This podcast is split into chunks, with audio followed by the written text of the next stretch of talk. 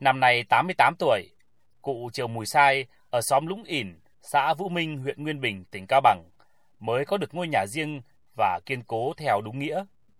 Cụ có hai người con trai, nhưng cả hai con trai đều đã mất. Trong đó, anh Đặng Văn Chuồng là liệt sĩ trong cuộc chiến đấu bảo vệ biên giới phía Bắc ngay trên mảnh đất Cao Bằng. Các con gái của cụ cũng người mất, người lấy chồng xa mà cuộc sống cũng chẳng mấy dư giả, nên cụ Triệu Mùi Sai ở cùng gia đình cháu ngoại cũng thuộc diện hộ nghèo của xã. Được Cục Kỹ thuật Hải quân hỗ trợ số tiền 80 triệu đồng. Tháng 5 vừa qua, ngôi nhà gạch hai gian, mái lập tôn chống nóng của cụ đã được khởi công và sẽ kịp hoàn thiện ngay trong tháng 7 này. Chứ mình không có nhà ở thì khó lắm. Trước đây bà làm cái nhà bên kia thì cũng làm lợp ngói 42 cột. Mấy năm nó lại nát hết rồi. Cháu Hiền khắc làm lại. Xây nền, tôn lên nữa, mới có mấy khô thế này không thì nước, mỗi lũ, mỗi lần lũ thì vào nhà ướt hết.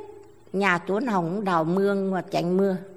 Cũng do đảng giúp mình thì ở yên làm được cái nhà, không thì bà có khả năng làm được đâu, bà không có đâu.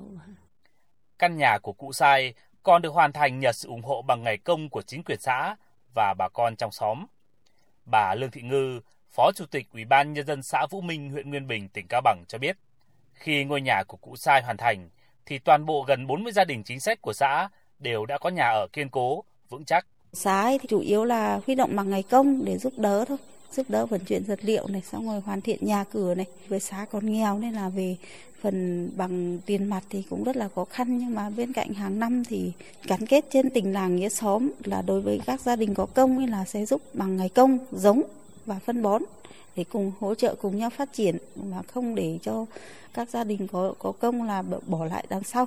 Những gia đình nào mà có người lao động mà bị ốm đau ấy thì sẽ vận động ừ, các hội viên của hội phụ nữ, thanh niên, cựu chiến binh và hội nông dân để giúp ngày công để kịp thời vụ. Cùng niềm vui như cụ Triệu Mùi Sai, gần 10 năm qua, hơn 9.300 hộ gia đình là những người có công với cách mạng, thân nhân liệt sĩ, thường bệnh binh, khó khăn về nhà ở đã được hỗ trợ làm nhà hoặc sửa chữa nhà theo quyết định 22-2013 của chính phủ, đảm bảo tất cả các hộ chính sách được ở trong những ngôi nhà vững chắc, không còn cảnh mưa rột, gió lùa. Bên cạnh đó, hàng trăm ngôi nhà đại đoàn kết, nhà tình thương cũng đã được Ủy ban Mặt trận Tổ quốc các cấp, các hội đoàn thể, các nhà hảo tâm, đặc biệt là Hội cựu chiến binh tỉnh Cao Bằng kêu gọi phối hợp xây dựng. Ngoài hỗ trợ tiền mặt, các địa phương, các tổ chức đoàn thể đã có những hoạt động thiết thực như giúp đỡ ngày công, hỗ trợ nguyên vật liệu xây dựng nhằm giảm chi phí đầu tư. Bà Hoàng Thị Mỹ Hảo, Giám đốc Sở Lao động Thương binh và Xã hội Cao Bằng cho biết, qua giả soát, toàn tỉnh còn 279 hộ người có công khó khăn về nhà ở, chủ yếu là các trường hợp mới phát sinh.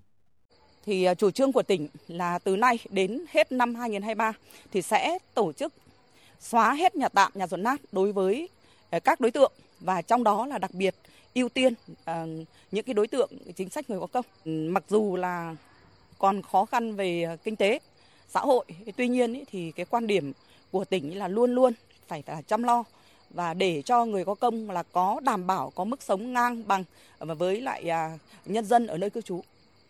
Năm 2021, Thủ tướng Chính phủ đã chọn Cao Bằng để thí điểm xóa nhà tạm, nhà rột nát. Ngoài nguồn hỗ trợ từ Trung ương, sự ủng hộ của nhiều cơ quan, đoàn thể và các nhà hảo tâm, chính quyền và nhân dân tỉnh Cao Bằng đều nỗ lực phấn đấu.